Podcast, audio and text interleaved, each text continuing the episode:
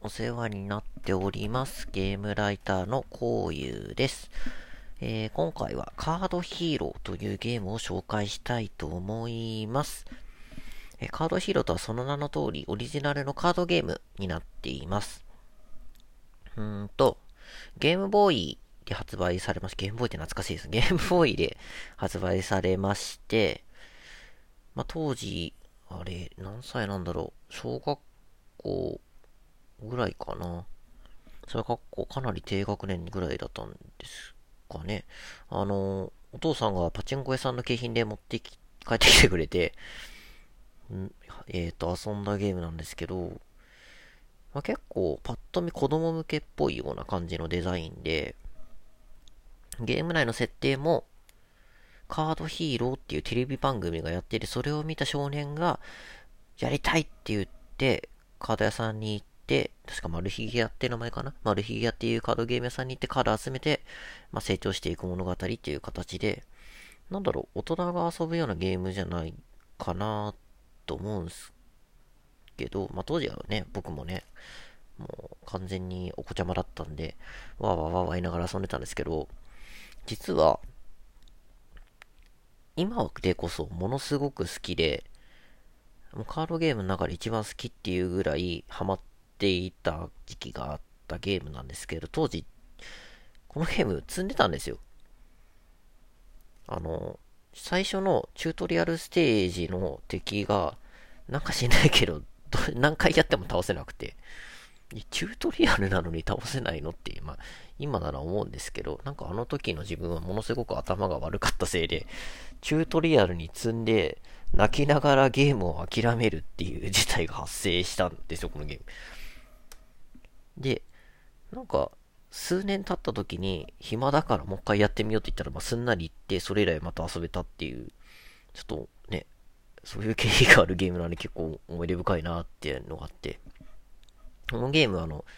前衛2体、後衛2体のフィールドにカードを使ってモンスター召喚したりして戦っていくゲームなんですけど、あの、チュートリアルステージって、こっちのユニットの体力が4に対して相手のユニットが5なんですよ。だから4のユニット4体こっちが持ってて、相手が5のユニットを4体持ってて、なおかつ攻撃力が2なんですよ。これパッて思いつくかもしれないんですけど、普通に殴り合ったら、あの、先行だろう、後攻だろうが殴り殺しになるんですよ。先手を打って、4のユニットで5のユニット攻撃しても相手が3になるじゃないですか。相手の反撃で2になるじゃないですか。こっちが攻撃してる相手が1。で、相手の攻撃でこっちのユニット死ぬんですよ。いや、無理じゃんと思って。いや、こんな状態なのになんでチュートリアルなのとかずっと思ってたんですけど、このゲーム面白い、シンプルですごい面白いなと思ったんですけど、別に相手のモンスターを倒すのが勝利条件じゃなくて、相手のマスターユニットみたいなヒーローを倒せば勝ちなんですよ。で、このゲームのチュートリアルって、あの、ユニットがやられるても大丈夫だよっていうのを覚えるチュートリアルであって、あの、前衛後衛いるじゃないですか。いるんですよ。前衛と後衛がね。で、前衛のモンスターを倒すと後衛のモンスターが前にヒョンって出てくるようなシステムになっています。で、このゲーム、ユニットの攻撃力が3になるとマスターに1ダメージ与えられるんですよ。2で殴ってもマスターは無傷で、3になった状態で初めて1ダメージ与えられるんですよ。で、ここはミソなんですけど、ユニットがボコボコに最初されます。相手のユニットはこちらのユニットを倒したのにレベルアップして攻撃力が3になって体力全回復するんですよ。うわ、絶対説明と思うんですけど、このゲーム、攻撃、あの、行動を一切しないでターンを終了すると気合ダメって言って攻撃力が1プラスになって、ヒダメージが1減るっていうシステムがあるんですよ。つまりですよ。前衛のモンスターがボコボコにされて死にました。後衛のモンスターが前に来るんですけど、後衛のモンスターって気合ダメされた状態で前に来るんで、攻撃力が3なんですよ。つまり、このチュートリアル、絶対こっちが勝てるようになってるんですよね。前衛のモンスターが殺されて、後衛が前に出てくる。で、なおかつ気合ダメの状態で出てくることによって、勝てますよっっていうのを説明するためのチュートリアルだったんですよ。これに気づいた時にも電撃が走って、いやめちゃくちゃ簡単なことなんですけど、電撃がその時走って、めちゃくちゃ面白いってなってハマったんですよね、このゲーム。はい、チュートリアルで、ここまでしっくりきたのは初めてでしたね。で、このゲーム、何がいいかっていうと、コスト計算。これに、もう集約されていると言っても過言じゃないと思います。このゲーム何をするにも、コストが必要なんですよ。まあ、他で言うとマナとか言ってて、このゲームはストーンって言うんですけど、ゲーム開始時に、じゃね、ターン開始時に3ストーンもらえるんです。そのストーンを使ってユニットを出したり、魔法を使ったり、まあ、あるいはユニットのアクションを使ったり、レベルアップしたりっていう、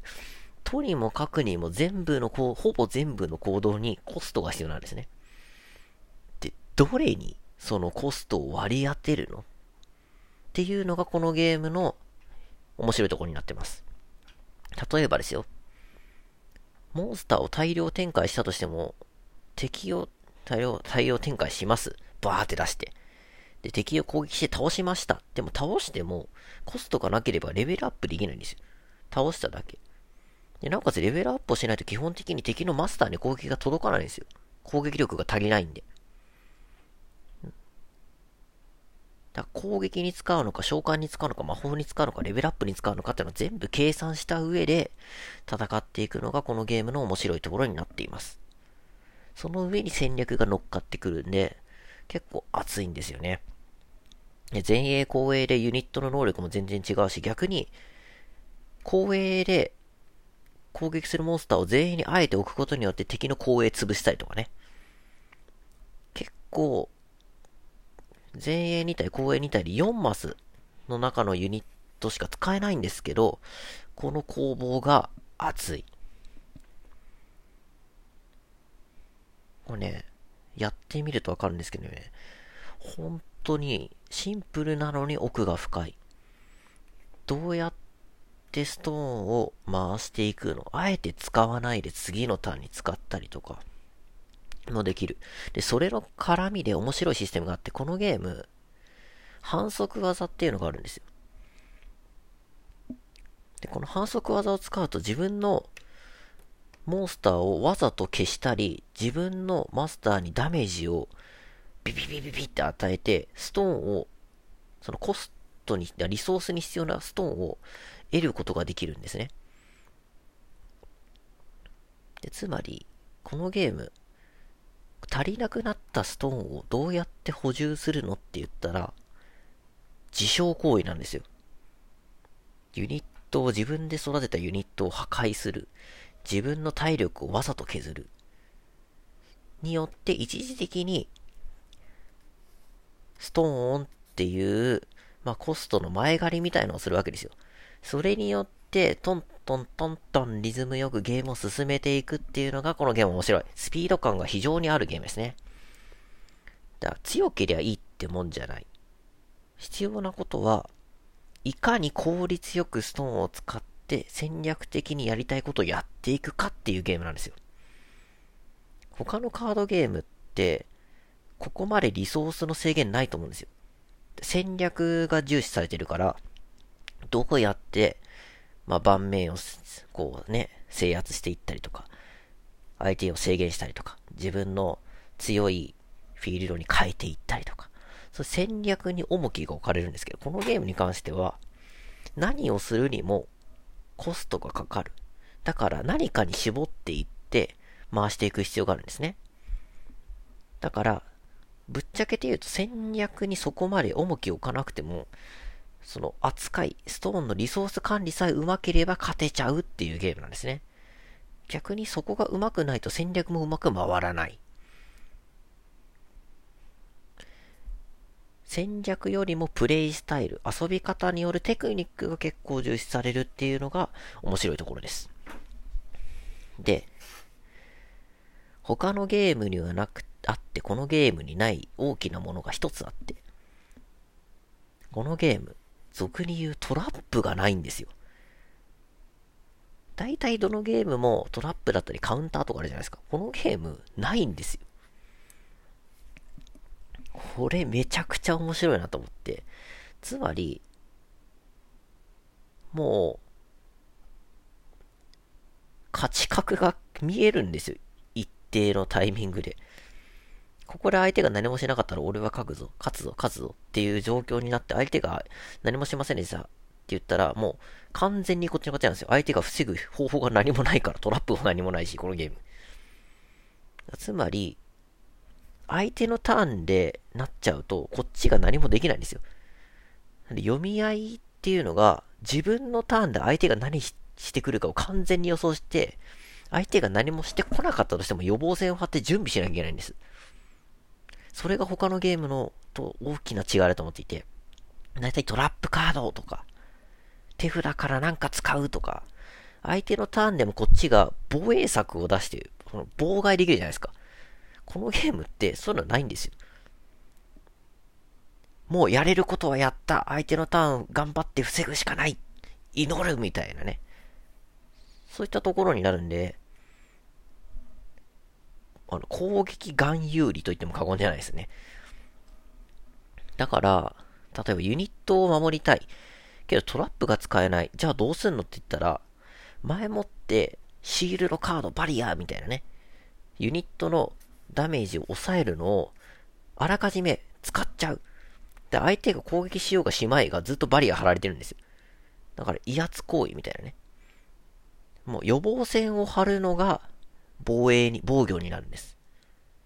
まあ、じゃあ時間がね、えっと、こんな感じで、普通のカードゲームとは違うんだけど、